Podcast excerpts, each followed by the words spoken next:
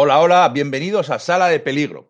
Hoy estamos en un programa un poco especial. Voy a, voy a, ser, voy a ser claro, voy a ir a las claras. Teníamos un programa ya preparado y ha habido un problema técnico.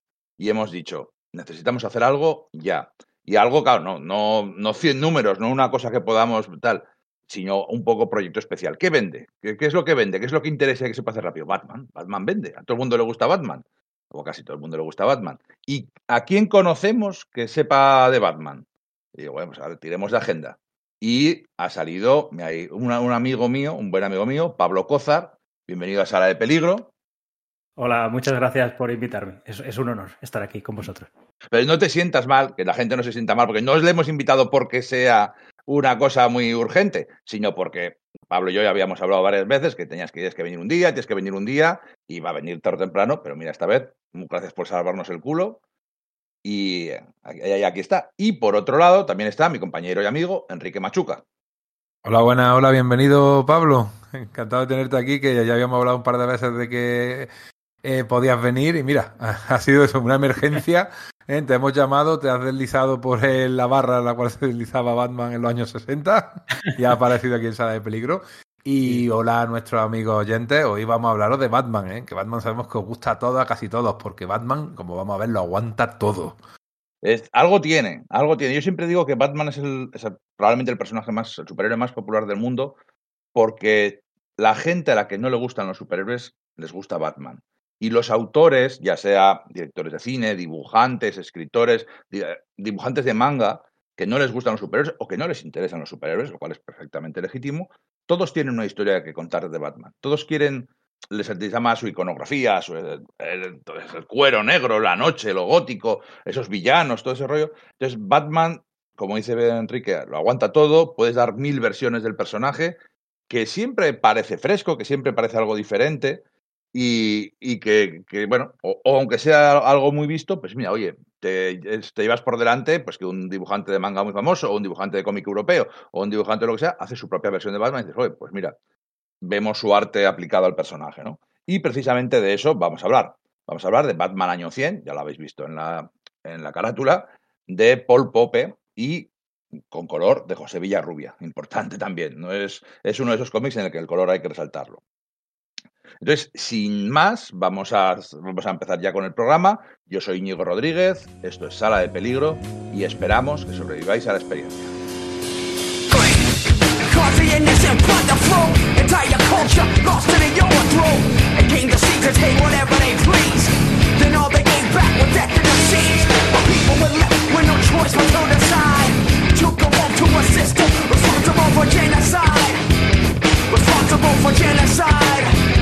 Responsible for genocide.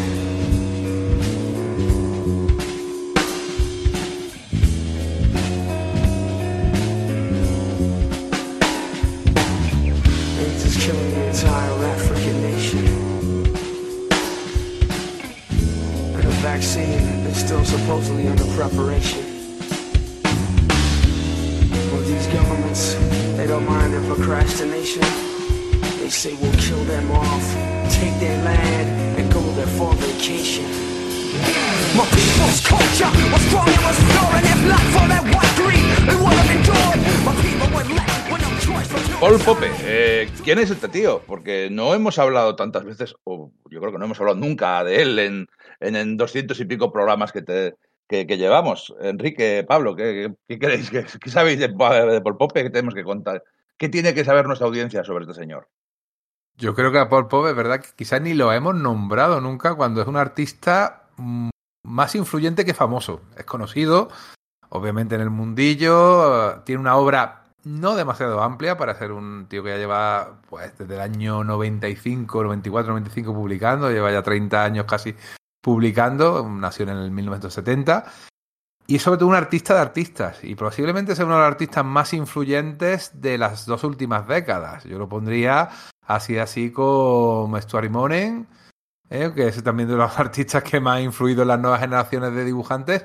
Y también tenemos a Paul Pop, que también es un tío muy influyente en cuanto a su narrativa, a su línea, a su manera de enfocar la página. Y a ver, eh, empezó en el, en el mundo independiente con cómics como Escapo o como eh, THB, que era autopublicado. Eh, empezó igual que lo, empezó el año 95, en la, en la, época en la que estaba Bone, que Cerebus estaba en su punto más, más álgido, que estaba Strangers in Paradise eh, de, de, Moore, ¿no? De Stuart Moore, de Terry Moore, perdón. que todo el mundo se quería autopublicarse porque, claro, si tú resulta que tienes tu propia editorial, los beneficios son todos para ti. Parecía que aquello era jauja. Y él lo intentó. Y en paralelo, y en paralelo, eh, consiguió una residencia en Kodansha, en la editorial, posiblemente la editorial más potente japonesa. Y lo mandaron allí, se fue allí cinco años a dibujar páginas para los japoneses que no le publicaron ni una. O sea, fue una experiencia realmente curiosa, decir, que aprendió muchísimo de narrativa, de cómo enfocar la página, cómo enfocar la viñeta, de sobre todo transmitir emociones eh, en viñeta, pero resulta que no le publicaron ni una sola página, ni una de las que hizo le gustaba, era una serie en la que un Supercracker eh, se llamaba, que no, no, no, no consiguió que le publicaran ni una, aunque ojo, se la pagaron, ¿eh? se la pagaron toda y cada una de las páginas del trabajo eso, que hizo. Eso y es al revés, al revés, que en Europa, que haces las Sí, sí, páginas, sí. las publicas y luego no te las pagan. Tal cual. Y, y le devolvieron los originales. Dice que la experiencia fue a la vez frustrante, pero muy enriquecedora para él, porque para él fue un aprendizaje que luego pudo aplicar en su obra posterior.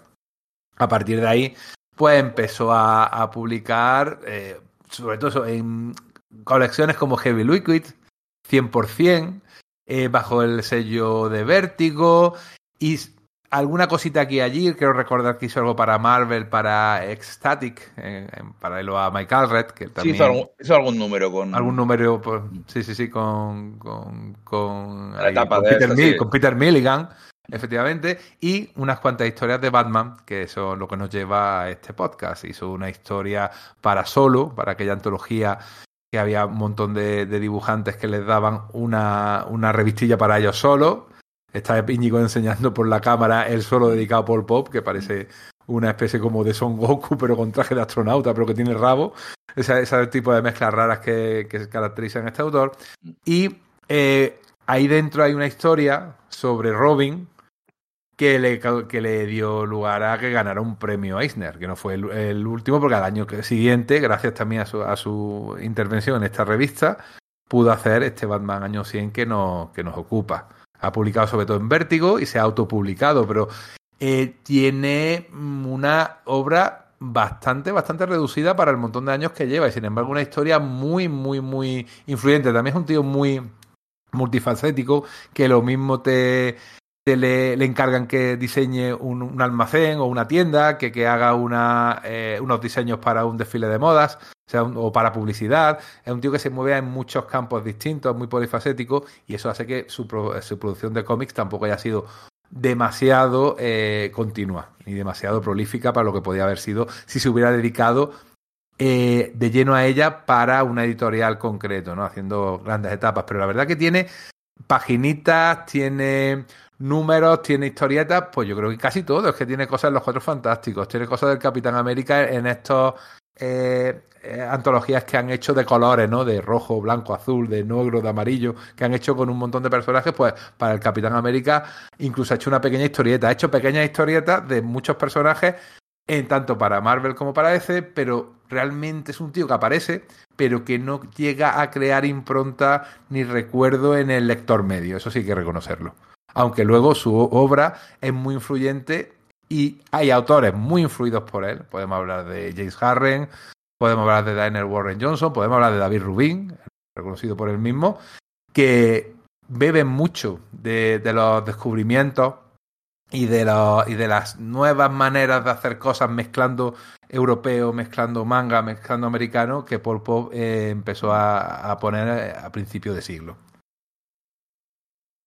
Sí, tienes razón que es súper influyente. y De hecho, estaba pensando en Daniel Warren Johnson, estaba pensando en Rafael Grampa, o sea que, que es- Sí. eh, se nota muchísimo que están influidos. Wes Craig, el de Mm. eh, eh, Clase Letal, también tiene mucho de él.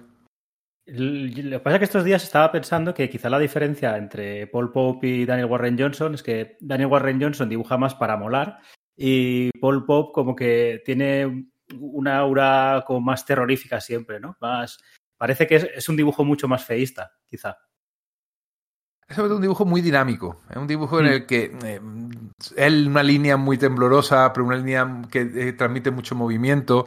Eh, la línea, la trama, diríamos, de línea manual, que se puede poner de manera un poco. O sea, él la pone muy a lo loco, aparentemente, aunque yo creo que está bastante pensado. Y eso le da a, la, a las páginas una sensación. A, a, mí son unos dibujantes, todos estos que he nombrado y que has nombrado tú alguno más, que, que, me, que me agotan, pero me agotan para bien. ¿Eh? Me resultan, eh, sí, sí, extenuantes. Es una experiencia, ¿no? De, bueno, voy a sentarme para, para leer este TVO porque es un chute de adrenalina. Y acabas hiperventilando, ¿eh? De hecho me ha pasado con todo. Me ha pasado con obras de Rubin, me ha pasado con obras de Warren Johnson, me ha pasado con James Harren, que ha dibujado un montón de páginas de IEDP para, para Miñola. Y son gente que, que te transmite una energía realmente importante. Sí, sí, o sea, parece, tú te lees un cómic de él y parece que no para, y luego si lo empiezas a analizar dices, ah, pues tampoco pasan tantas cosas. Pero mientras lo estás leyendo, tienes esa, esa sensación. A mí me gustaría contar una anécdota sobre, sobre mi relación con Pou Pou. Eh, y es que mmm, antes de comprarme el cómic, vi una black and white, vi su black and white de, de Batman y me encantaba el diseño. De hecho, estuve varios días y al final dije, mira, me la tengo que comprar. Eh, que de hecho es la única que tengo, a pesar de que se supone que me hago colección. Pero solo tengo esa. Y cuando me compré Batman Año 100, eh, con la primera página dije, hostia, si es el Batman que tengo yo comprado. Y claro, pues, eh, la verdad es que sí que es un cómic bastante, para mí es un cómic chulo, el, el Año 100. Eh, no sé si fuera de los amantes de Batman o comiqueros, no es demasiado conocido. Pero bueno. bueno. En, en, círculos artísticos sí, yo sí, mm. yo sí conozco eh, gente sí, a, que, a que le gusta el cómic, que le gusta el cómic, pero no le gustan los superhéroes, que, que es un poco tiene ese rollito de, pues, de principios de los 80, cuando hacía Frank Miller Daredevil. No, no, esto sí, esto sí es arte, aunque sea de un superhéroe. Pues eh, a Batman Año 100 entra un poco en esa categoría. Yo tengo que decir que sus, la historia suya de solo, del compañero adolescente del héroe, es dibujo, porque el, el guion, la historia, te la hace Chuck Dixon mejor. Eh, ahí no, ya, yo, ahí, yo ahí lo siento, lo que tiene es tiene dibujo y color. Tiene, no, no, a, es, un, es, un, chiste, pero no te lo digo como, como para meterme con la historia, sino porque es que es un chiste porque todo pasa para que al final Batman haga una frasecita, muy de Miller, por cierto, la próxima vez tendrás que hacerlo mejor. Cuando le han pegado una paliza de muerte, se ha intentado escapar de un montón de trampas, consigue hacerlo, aunque es verdad que Batman al final en esa historia le salva. Pero realmente todo funciona por el hecho de la última frase que dice Batman. Entonces, pero bueno, pero tuvo la, ese, tipo de folla de, oye, eh, un artista se ha acercado a Batman y entonces le vamos a dar a un Eisner. A mí es una cosa que, es que particularmente me toca mucho las narices. Cuando, cuando viene uno, no, sí, bueno, es un outsider, porque al fin y al cabo es un outsider a la industria.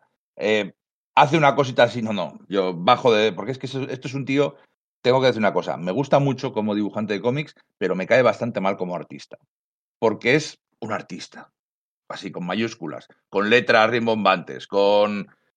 Es un artista que de vez en cuando baja del cielo y, nos, y nos, deja sus obras, lo cual está guay porque, porque son tebeos, son muy buenos tebeos.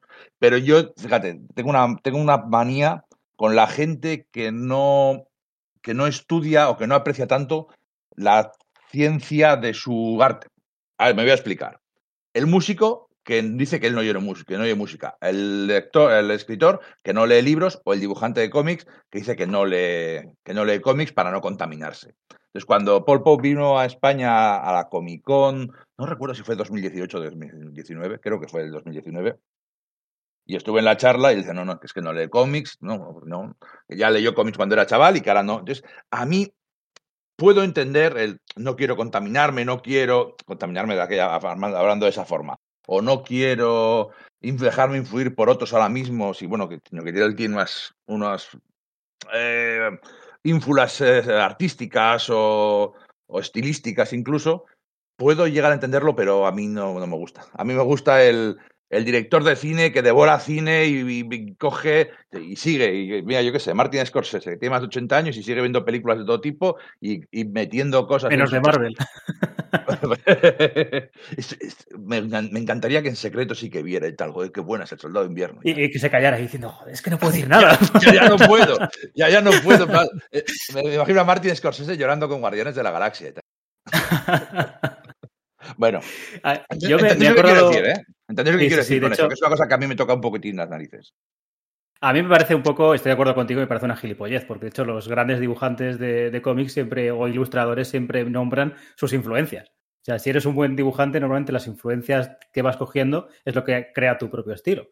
Por un ejemplo es Bruce Timm, que siempre habla de que tiene influencia de Kirby, de Neil Adams, tiene influencia hasta de La Bella Durmiente, de, de la peli de Disney. O sea, que y eso es lo que hace que al final pues sea, sea alguien tan, tan maravilloso. ¿no?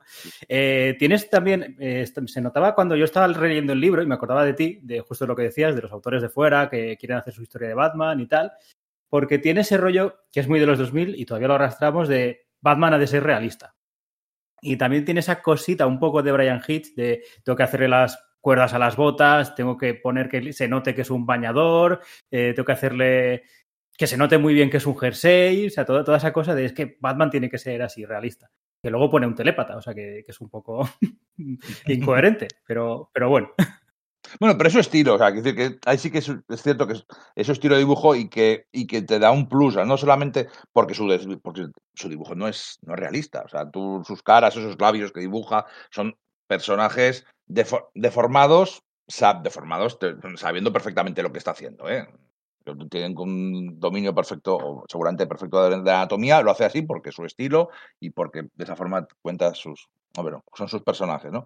Pero, pero sí que es cierto, llamará mucho la atención. Es una de las primeras cosas que te quedas al, abrir, las primeras páginas, el detalle que le pone a los cordones de las botas. Es que es súper llamativo. Es que yo creo que todo el mundo se queda con ello.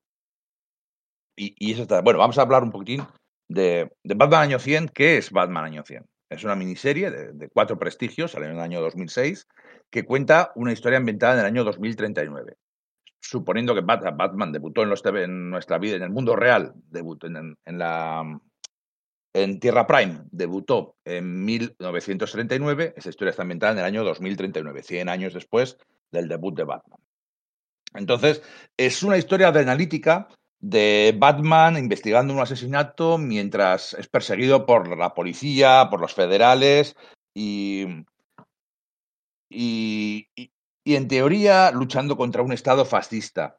Lo que pasa, y es que aquí va, a ser quizá mi primera pega, el cómic pone mucha atención en las escenas de acción. Prácticamente muchos hay números que, que casi son una escena de acción alargada y que se disfrutan pero el, todo el decorado está bastante de fondo. Teóricamente es un mundo más fascista, un mundo más controlador. Yo es que lo veo, o hemos empeorado mucho desde 2006, o lo veo muy parecido a nuestro mundo actualmente. Se suele hablar que la ciencia ficción siempre habla de nosotros y siempre habla de lo que estamos, de, de nuestro mundo eh, con una metáfora. Pero es que aquí veo muy poca metáfora. Es nuestro mundo bueno, en 2039, que tampoco va a haber mucha diferencia de, de 2023 a, bueno, de 2006 a 2039, tampoco hay tanta diferencia. Hay algo de, ciencia ficción, hay algo de tecnología, pero no veo que no, el cómic no muestra un tapiz de cómo es la sociedad. No es como el Dark Knight, que es el, bueno, el futuro, que era el presente, pero que te, te mostraba a través de la televisión, todo, todo, todo lo sabemos, ¿eh? el Dark Knight Returns de, de, Frank Miller, cómo era esa sociedad, cómo era esa gente, cómo éramos nosotros, al fin y al cabo. No hay, no hay énfasis, no hay foco en los inocentes, eh, en la gente que pasa por la calle. No hay, no hay nada de eso. No hay, no, no hay casi. El libro narrador son dos o tres personajes y un par de personajes satélites, pero me ha, me ha parecido curioso. No sé qué opináis, si soy solo yo o. o... Eso, ese énfasis en que, en que el énfasis está en la acción y no en el mundo. Totalmente pues... de acuerdo. Eh, es que casi parece como decir, no, no importa, sabes cómo es este mundo. Te lo han contado ya en 30 historias, te lo, ha, te, te lo ha contado Gibson en Neuromante, te lo ha contado Miller en, en The Dark Knight. Sabes cómo es este mundo, un mundo que eh, las grandes empresas dominan, que el gobierno está dominado por las grandes empresas, que lo, el Estado es fascista o cuasi fascista, que los medios de comunicación están controlados por las grandes corporaciones y por el gobierno y que cualquier eh, cualquiera que asume la cabeza eh, como gesto de rebeldía le van a pegar un papirotazo en la cabeza para que se agache y se ponga al mismo nivel de los demás. Y claro, el personaje que hace eso, el que asoma la cabeza reivindicando, luchando contra el sistema, pues resulta que es Batman. O sea, ya sabes en qué mundo estás está moviéndote porque te la han contado en 30 historias más en cuanto tú ves unos policías, eh, unos SWAT, vestidos con unos cascos, con una armadura, dices tú, ya está, ya sé en qué mundo estoy, no me cuentes nada más. Y realmente es cierto que la gente no importa cuando luego, cuando hablemos un poquito del tema político, que esto va a salir enseguida, la gente es importante en la, en la filosofía libertaria que otro autor más de cómics, junto a Miller, junto a Steve Ditko, junto a Peter Bach, profesa por Pop. Esa idea del, individualismo que no quiere el, hombre, que eh, no quiere que el Estado ni que ningún tipo de poder superior esté por encima de él, que esa, filosofía individualista que bueno también está en Ayn Rand y, tal. O sea que esto vuelve a salir y parece que no sé por qué, Batman es muy dado a que se cuenten ese tipo de historias con él. Sí, yo estoy de acuerdo con vosotros y de hecho, mm, eh, no, básicamente, de, si quitas los personajes básicos de la historia, pues los principales y un poco los, los satélites, no hay nadie más, pero ni de fondo ni, ni nada. No hay, no hay, gente que aparezca por la calle, no, no, no, se ve gente que le afecte el mundo. Lo que crea es eso, un, crea como una especie de mundo, no demasiado complicado porque, pues lo que habéis dicho, o sea, lo hemos leído 50.000 veces. De hecho, no sé si es buscado, pero tienen bastantes paralelismos con, con Año 1 que si queréis lo, lo podemos comentar más adelante. O sea, que, que, es cierto, yo reconozco que no he leído mucho más de Paul Bow, pero desde luego no, no se implica demasiado en contar una historia. Lo que le gusta es mmm, bueno, con los dibujos. En contar una historia sí, pero no en contar, no en crear mundos no alrededor. No, no en crear mundos, o sea, mm. no, no gasta demasiado, aunque está ahí, porque sí que hay ciertas cosas de creación de, de mundo y, de, y del lore, de, de, la, de, esa historia del lore. Bueno, a mí, me gusta la expresión lore. Hay gente que la tiene manía, a mí sí me gusta usarla. Eh, está ahí, está un poco de fondo, pero no es particularmente profundo. Igual, es que, claro, tengo, está claro que no es buscado, que, que, es un poco lo que dice Enrique. De, bueno, esto ya sabéis de qué va, pero, pero yo creo que sí que hubiera hecho falta. Al final son cuatro números en formato prestigio de 48 páginas. Eh, un pequeño, joder, pues ver, yo qué sé, una historia la que imagina de un niño pobre, de un algo, un algo de por qué es este estado fascista cuando, no sé, o sea, decir, que la policía use las cámaras de seguridad de un sitio, pues yo no sé, es más o menos normal. O, o estamos muy acostumbrados a ello, o es lógico que la policía use las cámaras de seguridad de claro, una estación además, de tren que además estado publicado en 2006, pues quiero decir, eh, post eh, 11 de septiembre. Mm. Si la historia fuera en los 90 o en los 80, pues sí que sería como más, más extraño. Como un elemento muy de ciencia ficción, pero sí es lo que tú dices. O sea, 2006 es que Nube la, Vendetta, la que, que, donde casi salió por primera vez los temas de las cámaras omnipresentes que vigilaban, que en aquel momento no era así en Londres, era del año 80 y poco. Entonces, eso claro que lo ves raro, extraño y marciano, pero tú, tú ya te ibas a Londres, efectivamente, después del 11S, y veías carteles por todos lados diciendo te estamos vigilando, te estamos vigilando, te estamos vigilando. O sea, se había cumplido la profecía de Moore. Y es claro lo que dice, ya eso no tiene mucho, mucha chicha, ya lo tienes asumido porque es tu mundo. es que es verdad que, que, da un poco de miedo que porque ese mundo que describe cada vez se parece más a, a aquel en el que estamos. ¿eh? eso sí, ahí hay que darle su mérito a Pope porque claro, a ver, ser optimista no vende. Entonces él no puede presentar un mundo en que todo va a ser optimismo y tal, sino al revés, un mundo muy sucio, muy desgastado, en el que la gente, la verdad, que eso, que está alienada, que nadie se mueve, aunque a pesar de que te están quitando libertades, pero dices tú, mmm, si es que poco varía respecto a, lo, sí, a donde pero, estamos ahora. Pero, pero, que no lo vemos. No lo ves, no lo los ves porque hablan ellos, los personajes, todo es en diálogo. Los poquitos diálogos que hay tratan un poquito por encima del tema, nombran a, a, Locke, a John Locke, el filósofo, pero dice, bueno, ¿y por qué lo has puesto ahí? Tienes que darle muchas, muchas vueltas a por qué hablas a Locke, a lo que te ya que este hombre libertario, pues dices, ah, vale, es que es el padre de uno del liberalismo clásico, John Locke, vale, lo has metido ahí un poquito para también siguiendo tu hilo, Íñigo, darte un poquito el moco de intelectual, de, oh, mira, voy a hablar John Locke en el laissez-faire, voy a usar esa, esa, palabra, esa expresión francesa, el dejar hacer, ¿eh? para que veáis de qué, va, de qué va esto, va de la lucha de un hombre contra el sistema, de la, de la lucha por la libertad. Vale, pero como siempre, ¿no? Tampoco estás aportando gran cosa. A mí me gusta mucho el diseño de los federales, que básicamente llevan un, una camisa de, de eh, fútbol americano. Y, y, es algo mm, curioso, ¿no? Que mm, por lo menos te salta a la vista.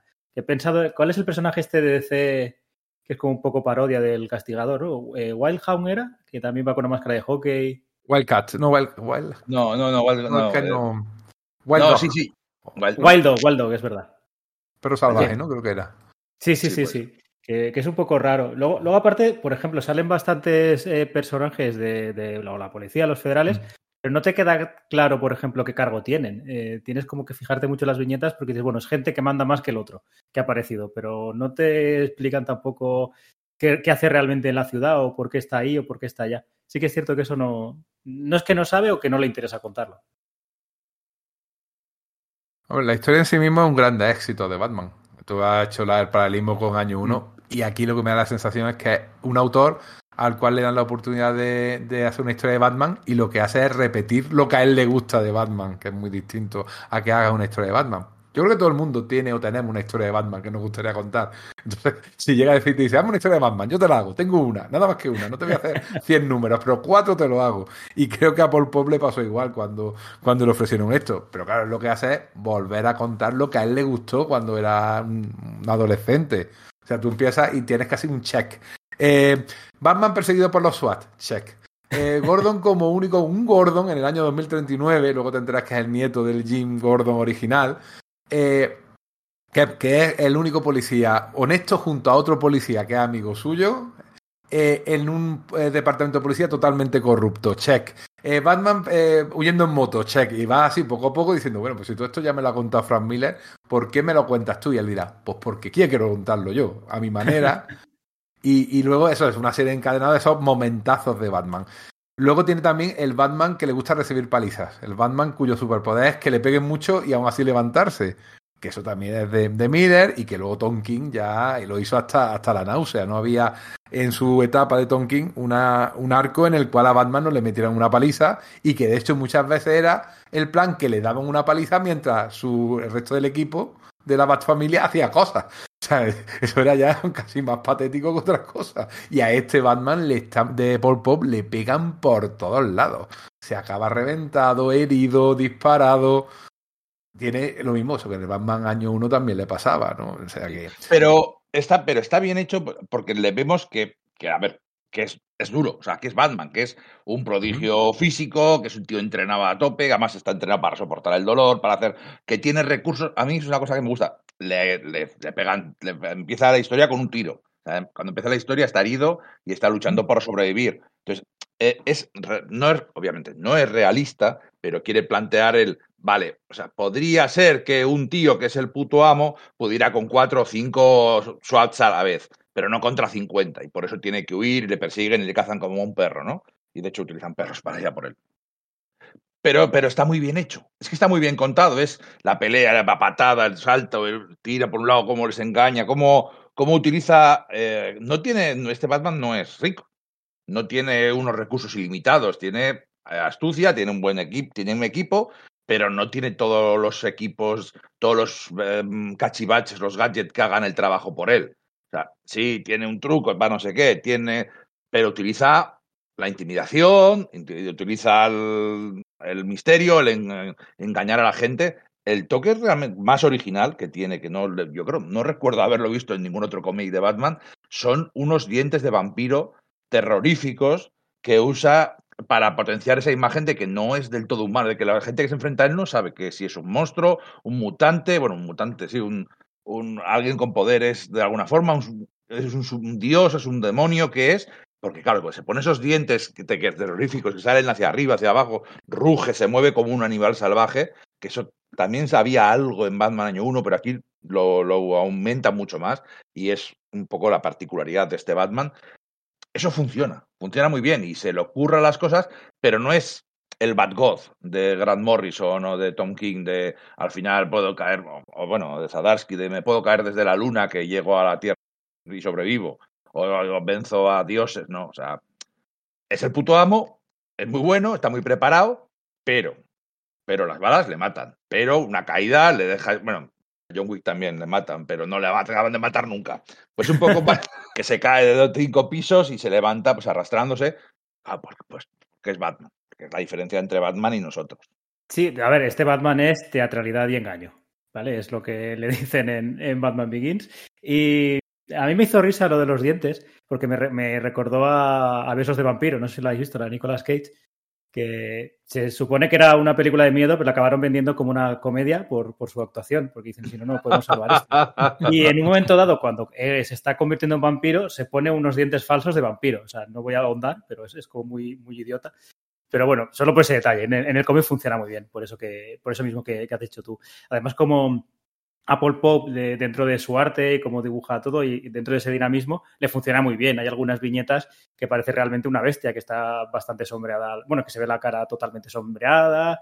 Y, y tiene también ese punto de lo de los dientes, de, bueno, es una estrategia que ah, pues, en este cómic, digamos que Batman es una leyenda urbana.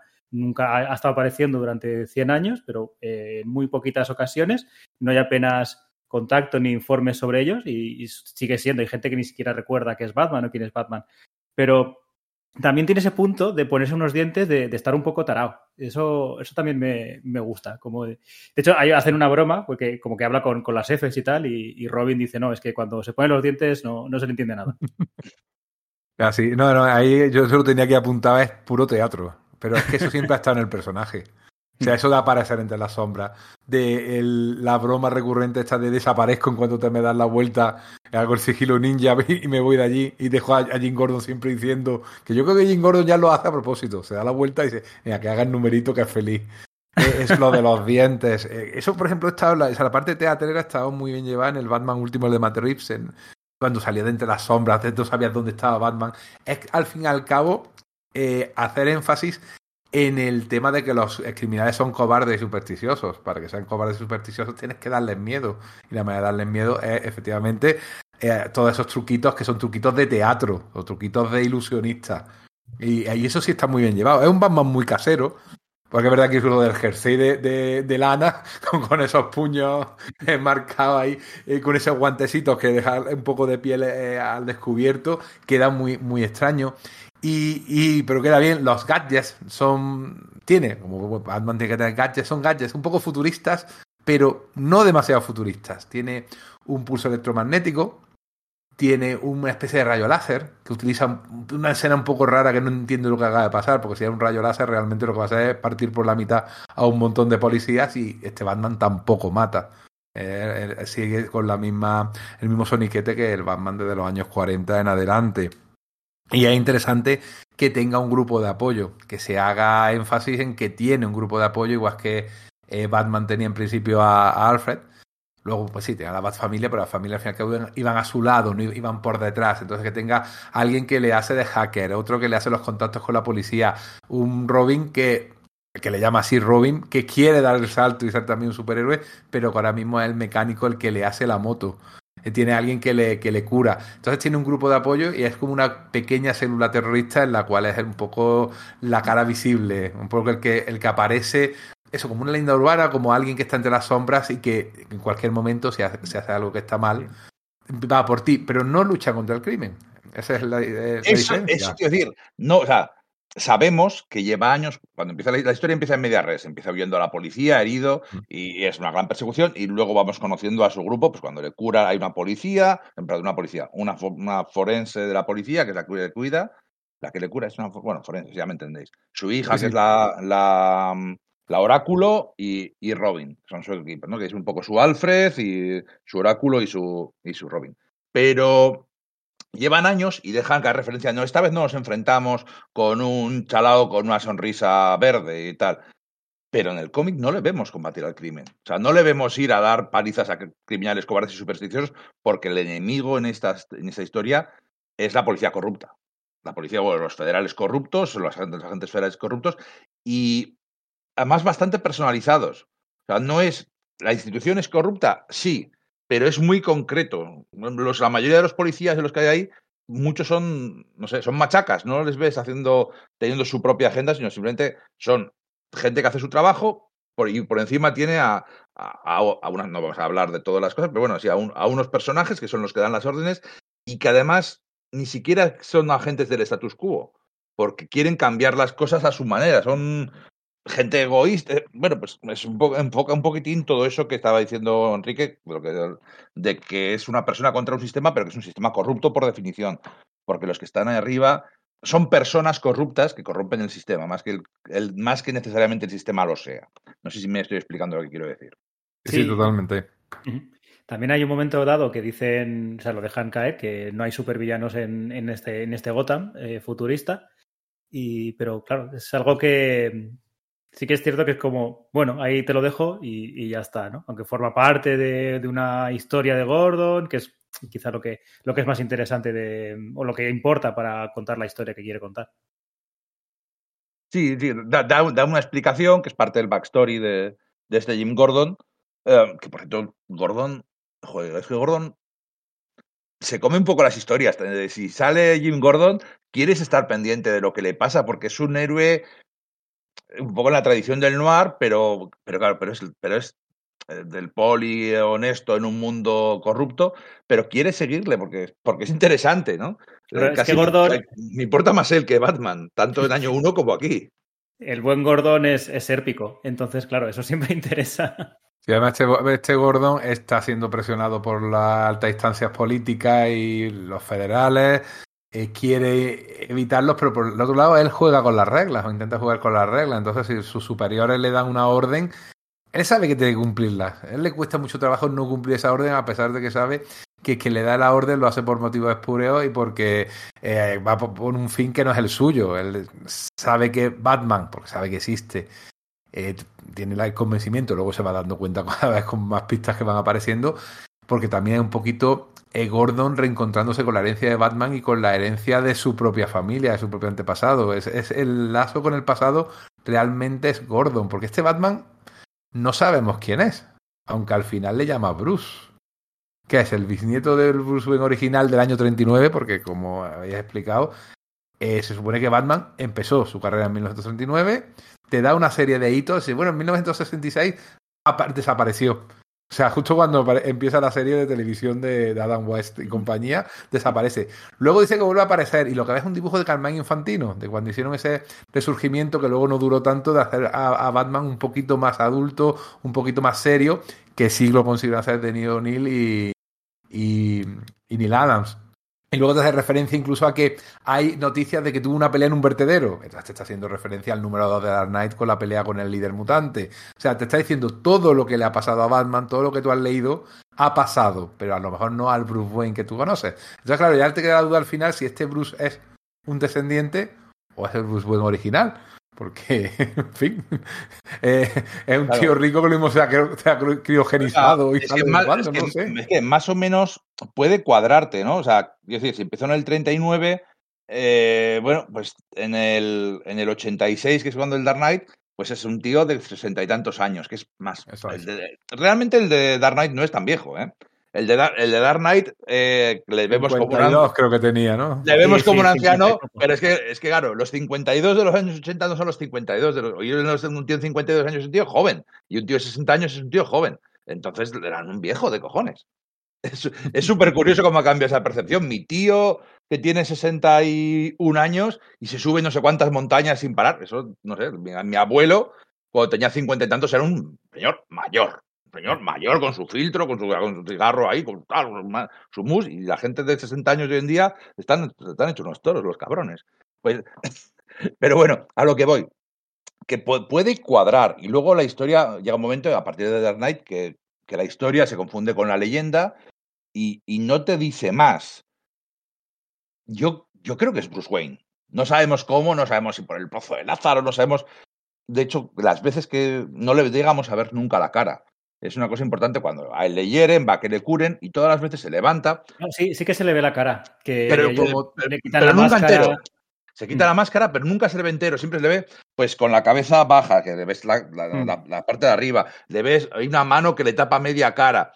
O sea, para no una capucha de, del albornoz. Sí, sí, sí. Luego hay un momento que se pone a meditar y es verdad que va con una venda también. Uh -huh. Sí, o sea, es verdad, es verdad no la oculta porque eh, es, él muestra su cara a sus compañeros, pero tal lo como lo dibuja, no, no llegamos a ver la cara de, de, de, este Batman de verdad entera, entera, con pequeños truquitos, pero trucos bastante sutiles y bastante simpáticos.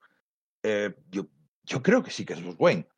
Eh, lo que pasa es que, bueno, es un Bruce Wayne que no sabemos qué le ha pasado, bueno, perdió su fortuna, porque está claro que no tiene aquí avión, ni submarino, ni satélites, ni nada por el estilo En una entrevista, Paul Poe decía que, que, ese Batman, y luego lo que tú dices no es verdad, pero él decía que era un hombre que tenía el dinero de Howard Hughes, el cerebro de Nikola Tesla, el cuerpo de David Beckham, estábamos hablando del año 2006, sí, David Beckham entonces estaba ternesco, es verdad, fingiendo ser Nosferatu. o sea, esa última parte sí me hace gracia. Pero es verdad que el dinero de, de Hughes no se le nota mucho, ¿eh? No. Es un Batman bastante bricomanía, ¿eh? Bastante andar por casa, lo cual me gusta porque eh, lo, lo, lo, lo habéis comentado antes, que es un Batman muy a ras de suelo, muy realista, incluso en el sentido de que utiliza ganchitos, utiliza cadenitas, no utiliza un. saca un pistolón que, no sabes cómo funciona y cómo es posible que ese pistolón tenga 18 metros de cable y que tire para arriba un garfio y que llegue a lo alto de un rascacielos. No, no.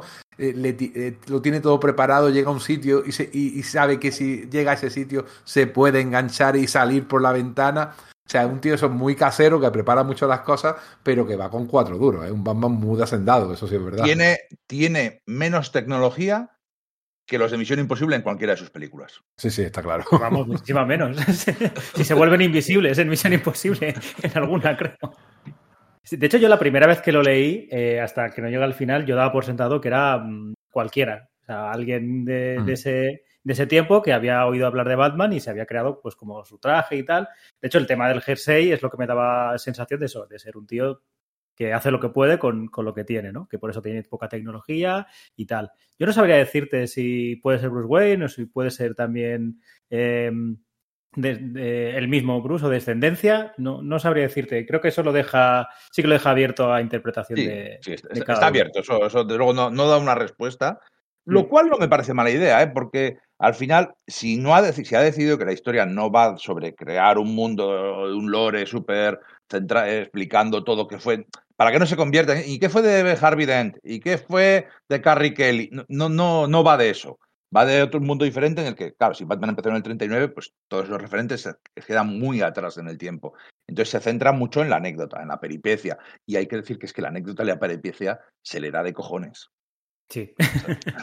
es que cada carrera, cada persecución, cada patada mientras le da un codazo a otro, cada salto, cada momento en el que se enfrenta a la policía, la persecución de las motos, también la, la persecución de las motos está hecha de narices, lo que pasa es que como está ya cerca del final, dices, tienes ganas de que llegue de verdad al clímax y a la confrontación, pero es una persecución del copón. De hecho, tiene un detalle que me gusta mucho en esa persecución, que es que deforma la, moto. O sea, sí que se, nota que es un tío que, que sabe perfectamente que lo que está haciendo no es, no es eh, anatómica o realista o correcto, pero que va, va a beneficiar a, la acción del, del, propio cómic. O sea, el tío sabe que un cómic no, no tiene por qué tener esas cosas realistas. Y de hecho, a mí todo el mundo que dibuja realismo en los cómics, pues es como, vale, o sea, por ejemplo, Liber Mejo, muy bonito, pero no me gusta un cómic suyo porque no estoy viendo, no, no estoy disfrutando del, del hecho de, que me cuente una historia. ¿eh? Muy bonito, ¿eh? A mí Batman Noel me parece muy guay como, como un artbook, pero, pero poco más. No, pero en ese sentido, eh, la set piece de, de, la persecución de la moto, que son dos motos que intentan engañar, ¡ay, va por allí, va por allí! Esto la verías perfectamente en un Batman de Nolan. Es totalmente. Es bueno, iba a decir que es totalmente Nolan, pero claro, es que es anterior. Es anterior, un par de años.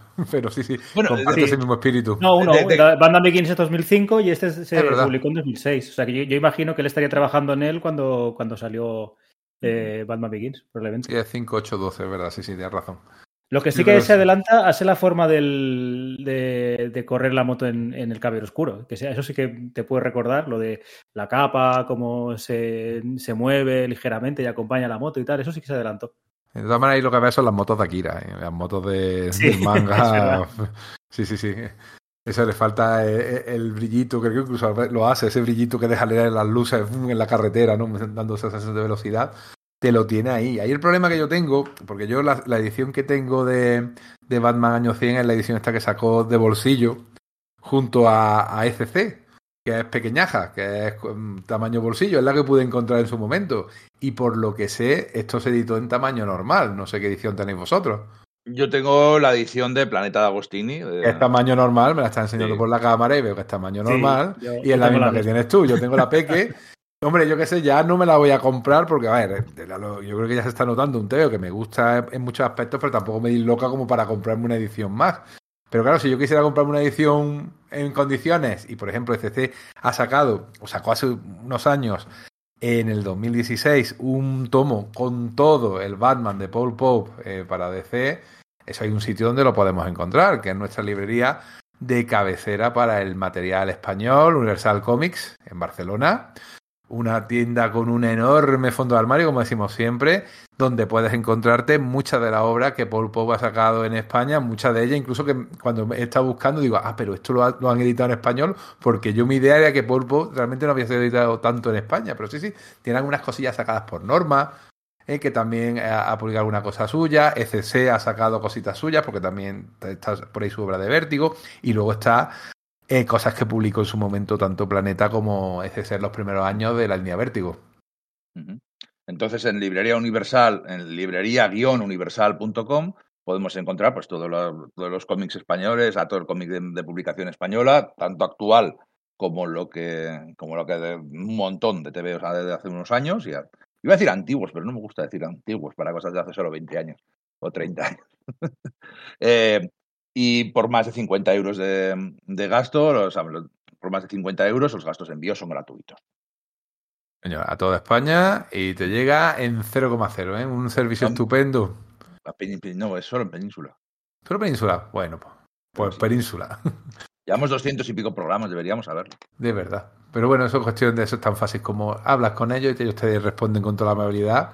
Yo he hablado con un chico que se llama Jordi, concretamente, cuando he tenido algún tipo de, petición o tal, e incluso alguna vez que he pedido cosas raras, me la han sabido encontrar y eso sí, me han dicho, oye, espérate que esto hasta que nos llegue te va a tener que esperar unos días. Digo, joder, tío, llevo esperando 10 años, voy a esperarme una semana. Y sí, a la semana lo tenía allí. Son súper majos y, y súper eficientes.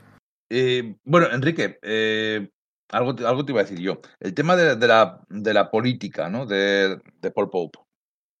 Has comentado que, bueno, que tiene ideas eh, bueno, libertarias, iba a decir liberales, pero no, eso es otra cosa, libertarias, y, y creo que aquí efectivamente en el cómic se refleja, ¿no? Es que es ese, ese hombre que se niega a rendirse al sistema, el sistema corrupto, ni siquiera eso es lo que hemos comentado, es que ni siquiera se pega con, no sale un Joker, no sale un, un Killer Croc, por decir algo, en que podía salir en una escena en que se ve pegándose con algún villano, o simplemente Mangi, sino que es el, eh, son gente instaurada, gente en puestos de poder, manipulando y controlando las vías de los demás. Entonces, bueno, seguramente se refleja bastante en esto.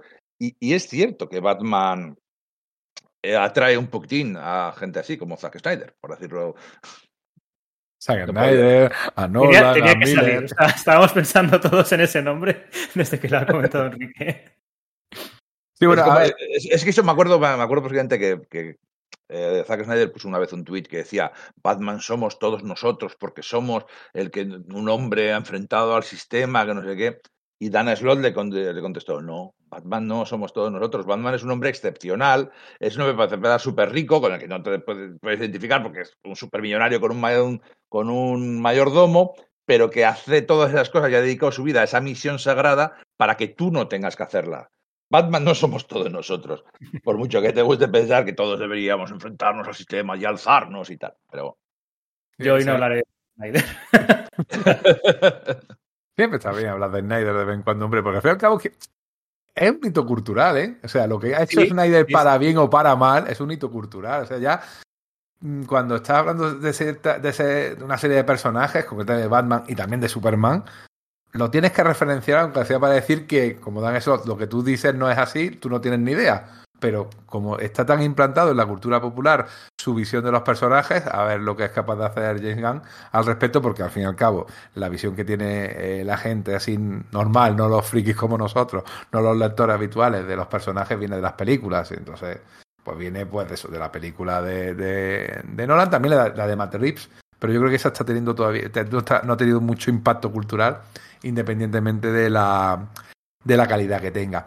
El caso es que este Batman eh, le, pega siempre mucho la, el, el, ideal libertario por el hecho de ser un hombre, no te voy a decir hecho a sí mismo, porque es un hombre que tiene una herencia, pero que sabe utilizar esa herencia para sus propios fines.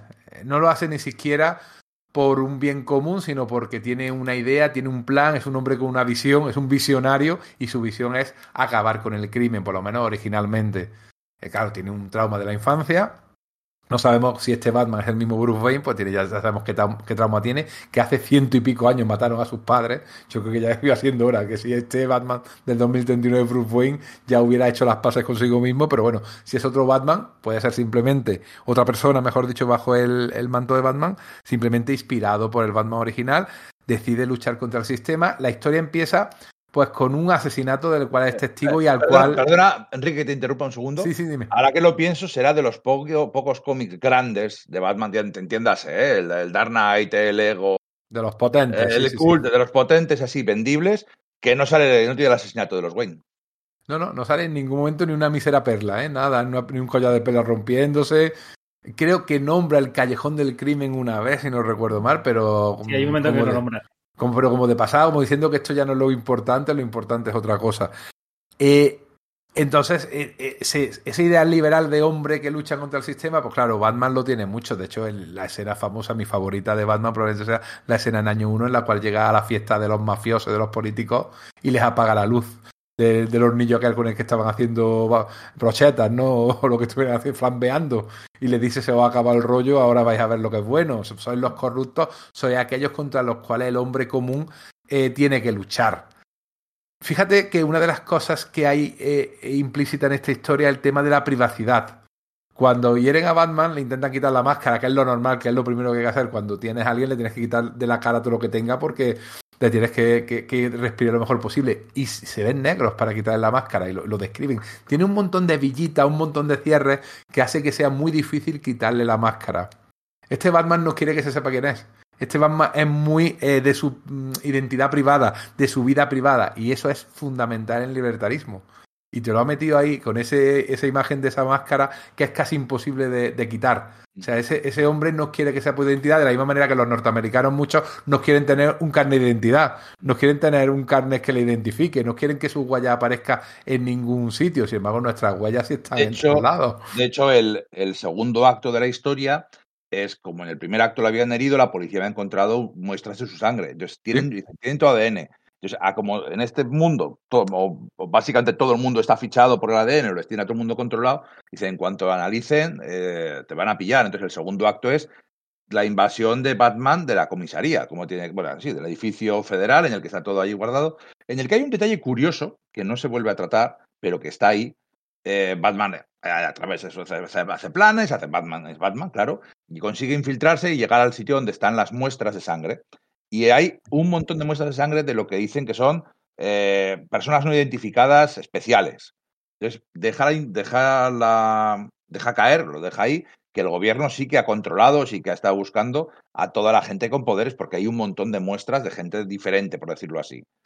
No sé si soy yo queriendo ver demasiado, pero creo que, eso, creo que sí que está ahí. Y al final todo ese segundo acto es el buscando proteger su identidad, que no le pillen y que no sepan quién es y al final eh, colateralmente protege la identidad de todas esas personas cuyas muestras están ahí, porque lo que al final acaba haciendo es destruirlo todo, ¿no?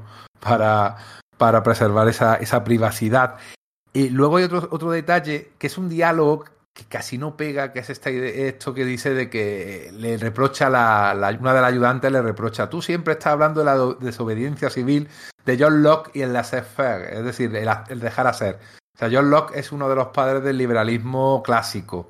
Liberalismo clásico es la filosofía que al final llevó a una revolución en Inglaterra que, que, acabó consolidando la monarquía parlamentaria tal y como nosotros más o menos la conocemos en el siglo XVIII, o la revolución francesa o la revolución americana.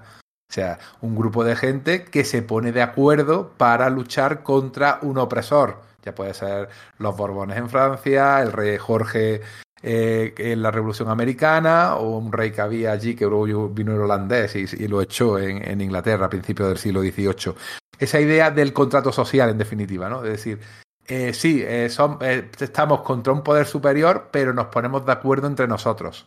Eso es fundamental en el libertarismo, en el liberalismo clásico, el hecho de que la gente negocie y haga las cosas como le parezca bien. Pero claro, es que eso es una utopía y lo que necesita es gente que sea moralmente en condiciones, no gente ratera, porque cuando empieza a meter gente ratera dejándole hacer lo que les dé la gana, y llenándose la boca de libertad, ya estáis viendo lo que está pasando por aquí cerca, bastante cerca por otra parte. Entonces, eso también está ahí. Lo mete con calzador, pero está ahí. Y luego hay un tercer punto que es el hecho de esta información que es el McGuffin de la historia, que llevaba la persona asesinada por los, por, por los malos eh, de la historia, estos mm, eh, altos gerifaltes de la policía corruptos, que matan a un tío que llevaba una fórmula secreta en un diente, le echan la culpa a Batman, eh, toda la historia es qué pasa con ese diente, qué hay dentro de ese diente, y al final lo que hay es una fórmula para crear un virus que come carne, o sea, un virus que estaba... En aquella época, en el año 2006, estábamos hablando mucho del ébola y de ese tipo de enfermedades víricas. Y es un poquito eh, eh, la idea de que eh, la gente que manda está conspirando contra nosotros teniendo secretos que el hombre común tendría que conocer pero no, no conoce. O sea, tienen ese poder sobre nosotros. ¿Y qué es lo que hace? Difundir ese conocimiento a todo el mundo. Porque si un arma secreta la tiene todo el mundo, ya no es arma ni es secreta. Y eso pasaba también en eh, la segunda de, de Nolan, de, Batman. Esa tecnología que había en los móviles de Bruce Wayne, que hacía que, que controlara la ciudad y que tuviera, eh, pudiera saber cuando alguien tenía un teléfono en los alrededores qué es lo que pasaba. Y la lucha del propio Bruce Wayne sobre ¿puedo utilizar o no puedo utilizar esta tecnología a pesar de que lo hago para el bien? Pues no, no puedes utilizarla. Llegaba a esa conclusión y destruían los servidores. ¿Os acordáis de aquella parte? Pues esto está aquí también, eh, eh, eh, va en paralelo. De hecho, a vosotros no sé si os ha pasado que desde, desde la pandemia no me he dado cuenta de que había tantas historias de, que van de un virus. Sí. Es verdad, es verdad. Eh, a ver, cada época tiene su, como sabéis, también mejor que yo, tiene sus miedos, ¿no? Eh, los zombies. Los zombies en, los años 40 era brujería. Luego en los años 70 ya era el, radioactivo. Eran vertidos radiactivos que echaban en un cementerio. Incluso Alan Moore, las historias de zombies que hizo, iban en ese plan. También iban de brujería alguna, ¿no? Pero era de eso, vertidos radiactivos y aquella historia de aquel señor que brillaba y tal era de, de, zombies tan chula que hizo en su momento la cosa del pantano. Y luego, pues, un virus. Sí, ahora está todo es virus. Desde 28 días después, son virus lo que crean a los, a los zombies. O sea que la última, ¿no? En, en The Last of Us era un hongo, ¿verdad? Sí. sí. Era un hongo. Y, daba, y, daba, mucho más miedo todavía. Sí. sí. Sí, sí, sí. Te, te llenabas de Z y te convertía en un bicho raro. Sí. No, no, pero me, me, tal, tal, tal, como lo explicaban. Era como, sí, no, sí. no, aunque crezca un poquitín la temperatura del mundo, como está pasando. Sí, sí.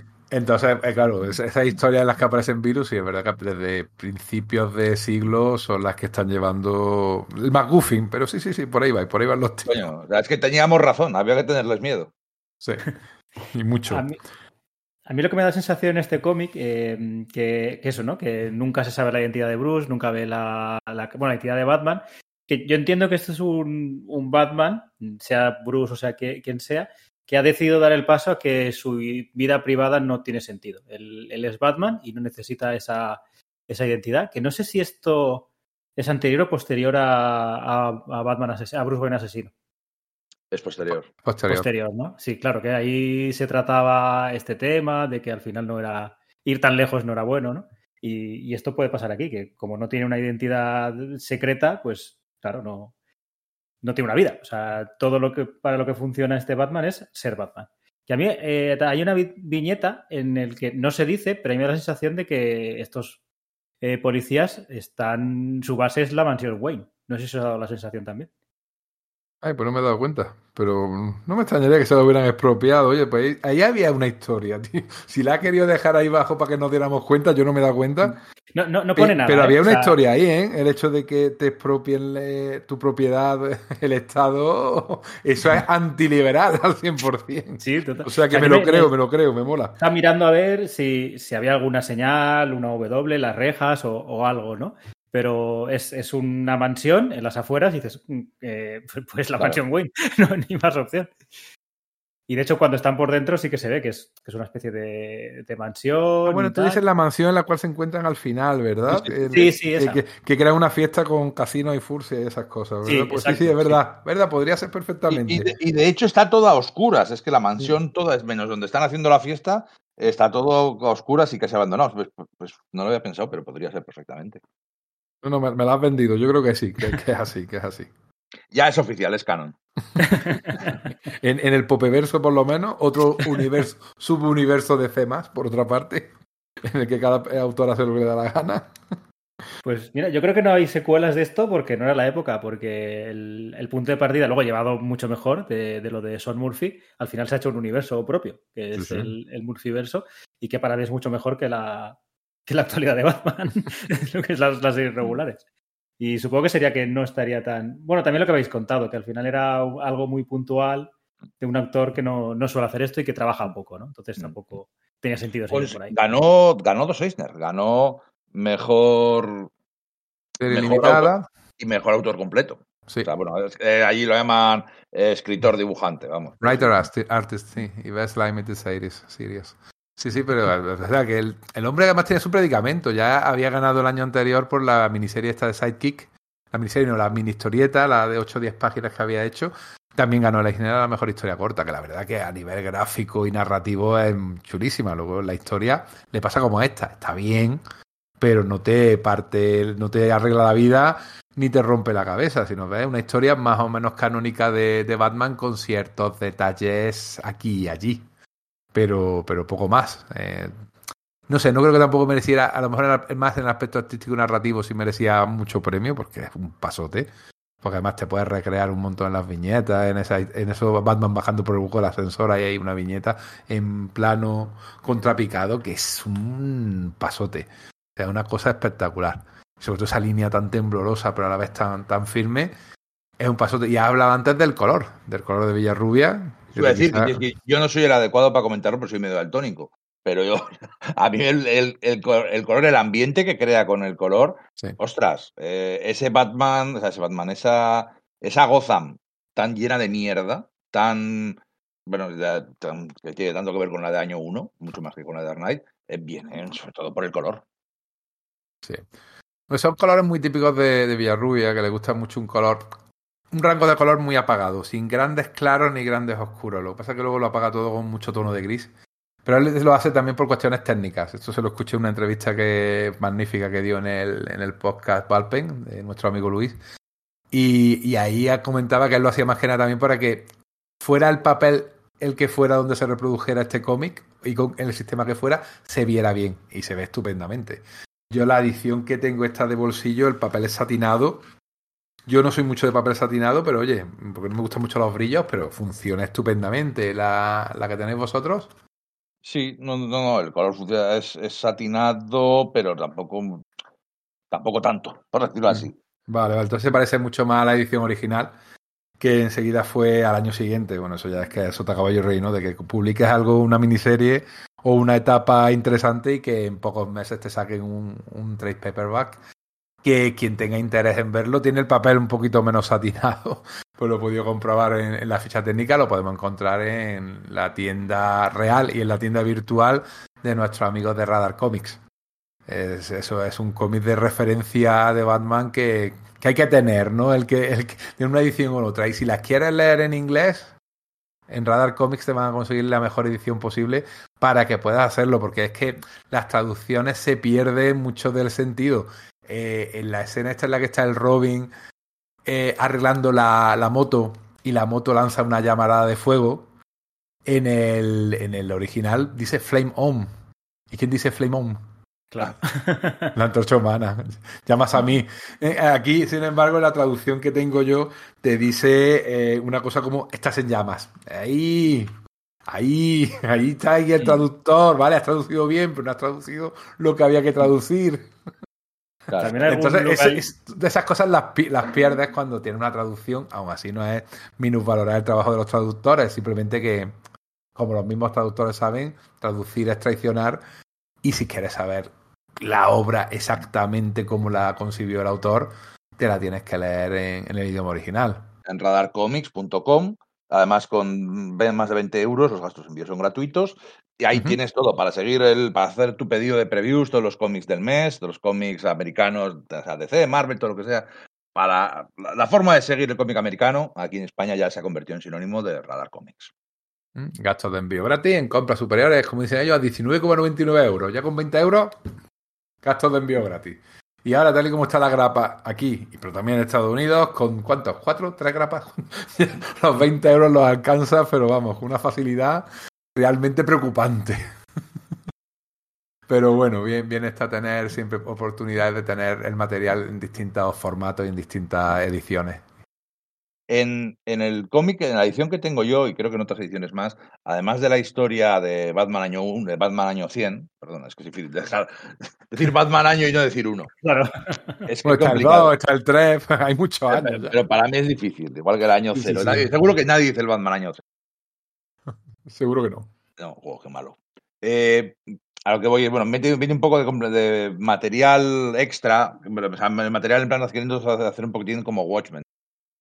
Eh, información de la policía y transcripciones de testigos y cosas por el estilo, pero no aporta nada. No, no, no. No, es, es- es un tostón, por Sí, decir lo peor. ¿eh? O sea, empiezas a leerlo y dices, yo no quiero leer esto más en mi vida. No, no, es que en Watchmen sí que te, te está contando algo y te lo está contando bien, de una forma diferente, pero sí, aquí no, no aporta nada. Me recordó a las Secret Wars de Bendis, que te ponen también una conversación de Nick Furia, no sé con quién, que es un coñazo. Bendis tiene, unos, cuantos- tiene unos cuantos números de conversaciones de mete un par de dibujos de fondo en plan No, no, esta ni siquiera-. Esta no tenía ni, ni dibujos, o sea, era, no sé si lo recordáis, eran dos o tres páginas, no, creo que más, eran un montón de páginas, simplemente un No texto de, de- de una conversación transcrita por teléfono.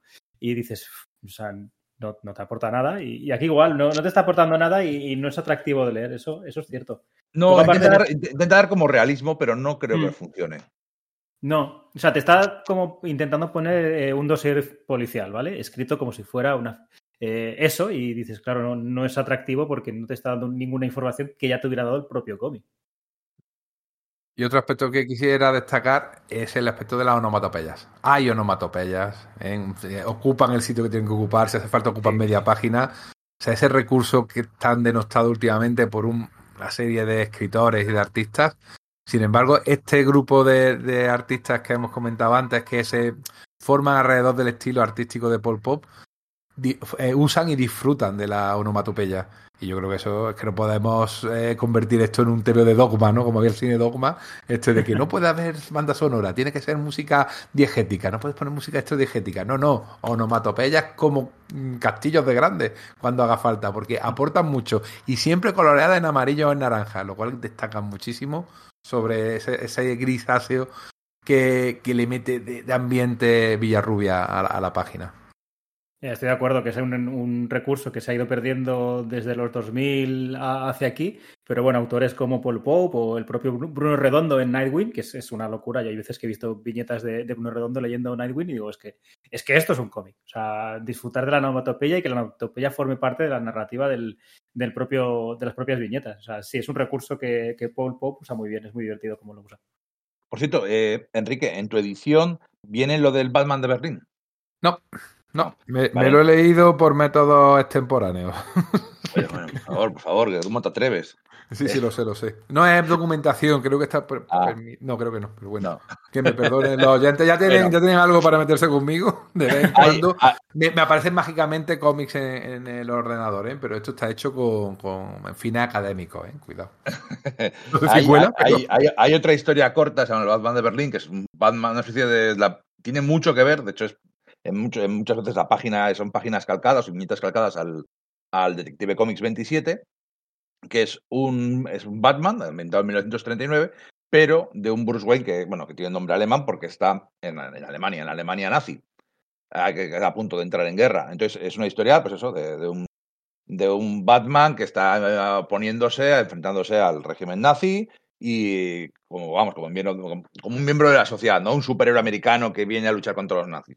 Sino, pues bueno, pues ese Batman que se enfrenta, a intentar liberar a los judíos y, y todo ese tipo de cosas. Bueno, está, está curiosa porque hace un, es, un, es un experimento chulo la transposición de, de la, la, portada tan famosa de Action Comics 27 y de, de Action Comics, perdón, de Detective Comics 27 y de tantas si has leído pues tantas imágenes famosas de la muerte de los padres, pero con ese estilo de Bob Kane, el, el niño haciendo el juramento, bueno, pues todo son eres un judío que le han matado a sus padres. Bueno, pues es una historia, me, me ha gustado, me gusta, está bastante curiosa.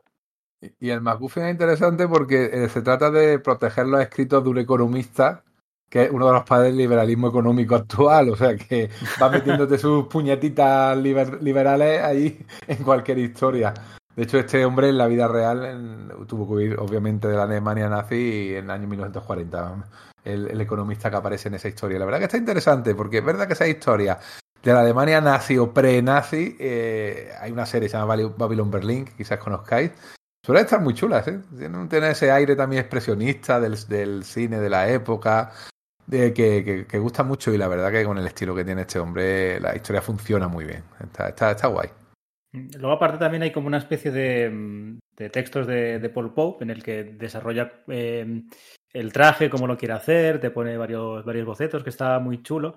Y hacia el final dice que este, baño, este Batman año 100 que es un poco una mezcla entre el año 1 y el cine mudo alemán de, de principio de siglo. O sea, que, tiene sentido que, otra de sus historias esté justamente ambientada en, Alemania, ¿no? Parece que el, tema le, interesa.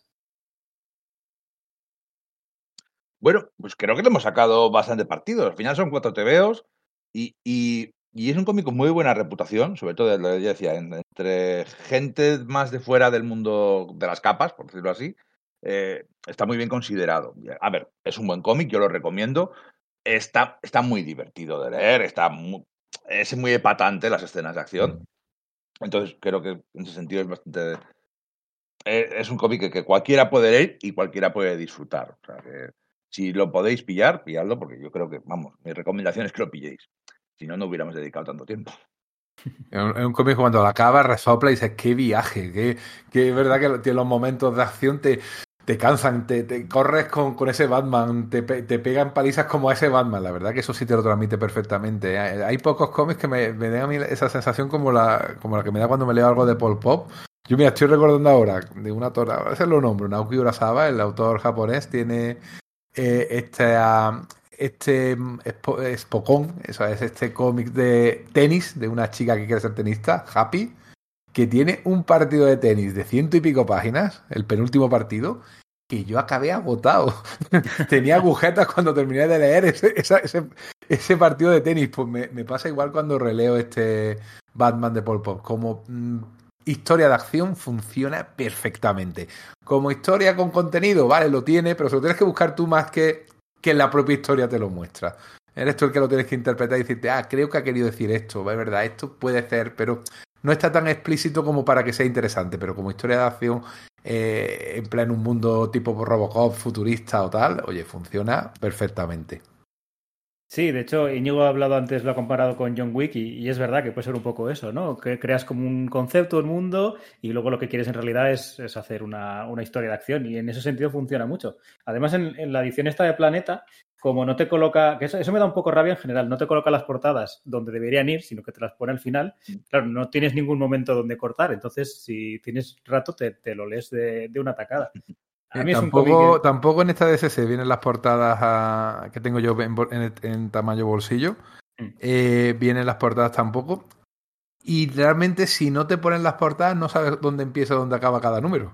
No, no, exacto. O sea, no, no tienes ninguna sensación que en otros eh, en otras historias sí dices, vale, pues por aquí más o menos acaban. Aquí no. Sí, eh, esto, no, es no tienes... esto, es un continuar a claro, no, no hay tanto. Hmm. Sí, sí, totalmente. Y luego me di, me di, cuenta hoy, no sé si habéis dado cuenta en la portada, que es este Batman 100 como agachado en las alturas y tal. Es la portada de Miller de Batman entre las sombras agachado en, en un hilo de, de, tensión. Lo que pasa que como, como aquí más, más feísta y como parece que sí que tiene como un poco de, no, no, tiene esa seguridad ¿no? del, del, Batman de Miller, pero me ha parecido. Ese, ese Batman, ese Batman es mi foto de, de, pantalla en el ordenador en el que estoy ahora mismo. ese que has dicho. Pero el además Miller, que, es que ¿no? es el de Miller, sí, sí, sí. Eh, que además resulta que no sé, en la, en la, edición que tenéis, en la parte de atrás, ¿qué se ve? En eh, la parte de atrás, claro, sí, en la parte las de atrás. Chimeneas que, y ha saltado. Chimeneas, sí. sí que, bueno, se puede pensar que ha saltado o que se ha caído también. Porque ah. tiene como un, tiene, tiene un rollo muy el coyote, es verdad, la, la contraportada. Bueno, pues creo que le hemos sacado bastante jugo. Hasta aquí hemos llegado, me parece a mí. Sí. Eh, Enrique, como siempre, un placer. Hombre. Y Pablo, oye, esperamos que haya sabido la experiencia. Sí, sí, sí, ha bueno. sido un placer eh, estar aquí con vosotros. De verdad, ¿eh? Que, que, no lo digo por peloteo, sí, pero probablemente Sala de Peligro es uno de los mejores podcasts de Europa. Hola. Yo diría del mundo. Esperaba, esperaba, más, de ti, esperaba más de ti, Pablo, más decepcionado. A ver, ¡El pero porque yo, porque yo solo escucho un podcast americano y es el Tarantino. Ah, vale. Vale. ¿Resistimos la comparación? No, es, ah, no solo sobre una experiencia, pero que es que tienes que volver, ¿eh? Ya sea Cuando- hablando de Batman o de otra cosa, tienes que volver. Y, y Cuando queráis, que. Yo me lo he pasado muy bien y ha sido un placer estar con vosotros. Pues bueno, gente, eh, ya sabéis lo que toca ahora, de la despedida. Yo soy Íñigo Rodríguez, esto es Sala de Peligro y idem. Esperamos que hayáis sobrevivido a la experiencia. Agur. Adiós.